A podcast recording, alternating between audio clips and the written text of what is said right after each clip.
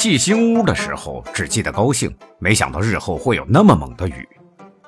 墙是土墙，又支棱的特别高。住进后的第一场雨就把一家人吓坏了。来雨时，阵风强烈，风夹着雨，像个披头散发的泼妇，一头一头往东墙上撞。只一会儿，墙上就有大片大片暗红的稠液顺着墙面流下来。别以为是雨撞破了头，雨才伤不着呢，受伤的是土墙。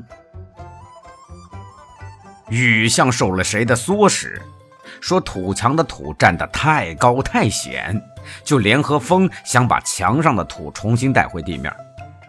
可墙上的土才不在乎站高站低呢。真正受损的是我们，一场雨就把墙弄成这样，往后的日子可怎么办呢？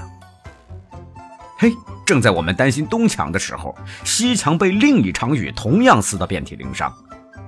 好在是人字形的屋顶把南墙北墙压得很低，伸出头的屋檐儿把他们给护住了。紧邻东墙的还有一块空地，是二狗家的屋基。为了给东墙找个庇护，父亲就跑去找二狗，要他早点把屋砌起。二狗又不是傻子。当然知道父亲的心思，就老拖着说自家的劳力还没长齐，没有砌屋的实力。父亲一咬牙就说：“只要他尽早砌屋，我们全家都去帮衬。”二狗要的就是这话。我们全家在二狗的屋场里整整做了半个月工，二狗的新屋就砌起了。我家东墙的问题总算解决。可二狗家的东墙又有新问题了。二狗被几场雨淋虚了胆儿，忙在村里寻找新的合作伙伴。我家砌屋时，村里已有二十年没砌屋了。我家砌好屋后，东边就一幢傍着一幢，砌了八九幢。村里没有别的更大的便宜可占，村人就想占这么点便宜。母亲比父亲的胸怀可能要窄些，为这事儿，母亲几次私下里埋怨父亲心太急，又说地基也没选好。是的，地基真的没选好。西边是一丘稻田，就算父亲有心帮工，也没有人家来帮着砌屋。西墙的问题就这么一直悬着，风雨一场一场的刮。西墙的泥一层一层剥下，眼看西墙很快就不能承负屋梁的重量了。某个早晨起来，屋盖下一家人竟有好几个夜里做梦，梦见屋子倒下来，把一家人压在下面。父亲就再也坐不住了，他赶到山那边买回一车石灰，把土墙粉刷了一番，以为这样就成了。可几场雨过后，石灰就一块一块大面积逃离。没过完那个冬天，墙上就只剩最后几块贴心的石灰了。父亲不得不另想办法，一家人就选了几个放晴的日子，织了很多草帘张挂起来，把西墙遮住。西墙突然像一个披着蓑衣的老农的背影，一下子老了许多。但这样也不管用，风太霸蛮了。还没来得及等一场雨，风就先自个儿把稻草一绺一绺扯下来，往空中撒得纷纷扬扬，剩下的就是一些光杆连杆了。春天来到南方，整个村子都回潮反湿，什么东西都在发芽，连空气都带着芽绿色。湿润的西墙上，居然也生了几根小草。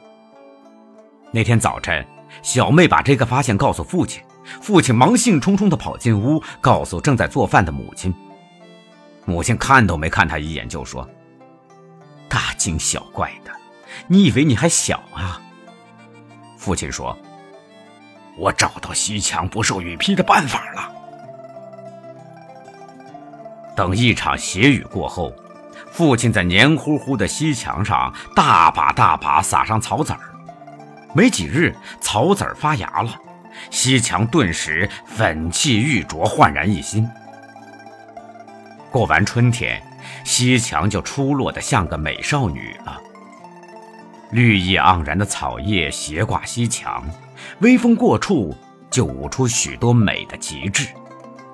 更重要的是，骤然而来的下雨再也伤害不了西墙，无数草叶儿就像无数只伸出的手，雨滴打过来就被弹射出去，而草根则牢牢抱紧土墙，再不让泥土流失。父亲的这个发明激发了母亲的创造力。那年夏天，他在墙根种下一排爬山虎，他想一劳永逸。秋天气候干燥，一墙草叶转黄，西墙金碧辉煌，让小妹有了许多逃避贫穷的童话般的幻想。草死了，草根儿却牢牢地抓住墙壁，风再也扯不动它。一墙衰草就这样为西墙挡了几年风雨。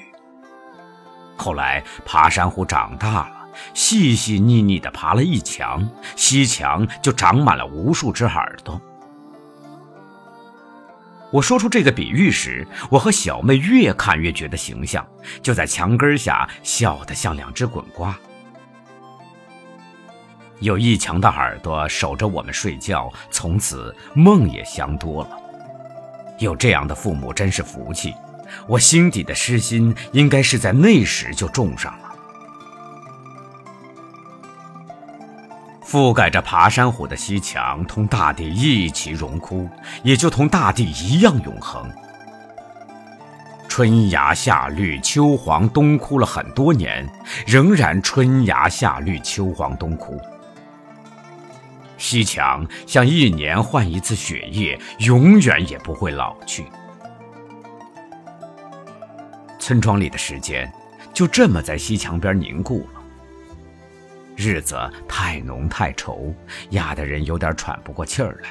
我和小妹选择了逃离。我们各自隐居城中，日子飙风而过，生命也掂不出个轻重。